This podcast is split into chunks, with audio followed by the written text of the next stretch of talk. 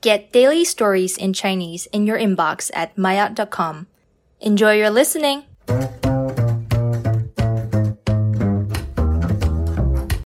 ，My Yacht 终极，上海餐饮店迎来连夜报复性消费。六月一日起，上海市开始恢复正常的生活，人们终于可以出门了。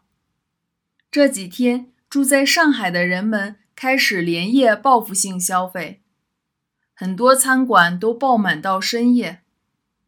面对这样的情况，很多饭店是没有足够的食材来提供的。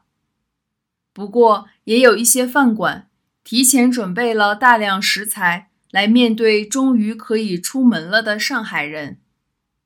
此时，上海的餐饮店们可以说是没有对手的。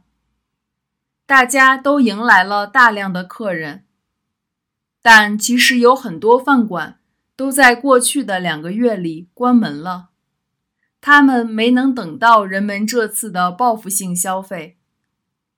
不少上海餐饮店的老板在网上分享六月一日解封后店内生意火爆的画面，并表示当天的收入到晚上轻松破万。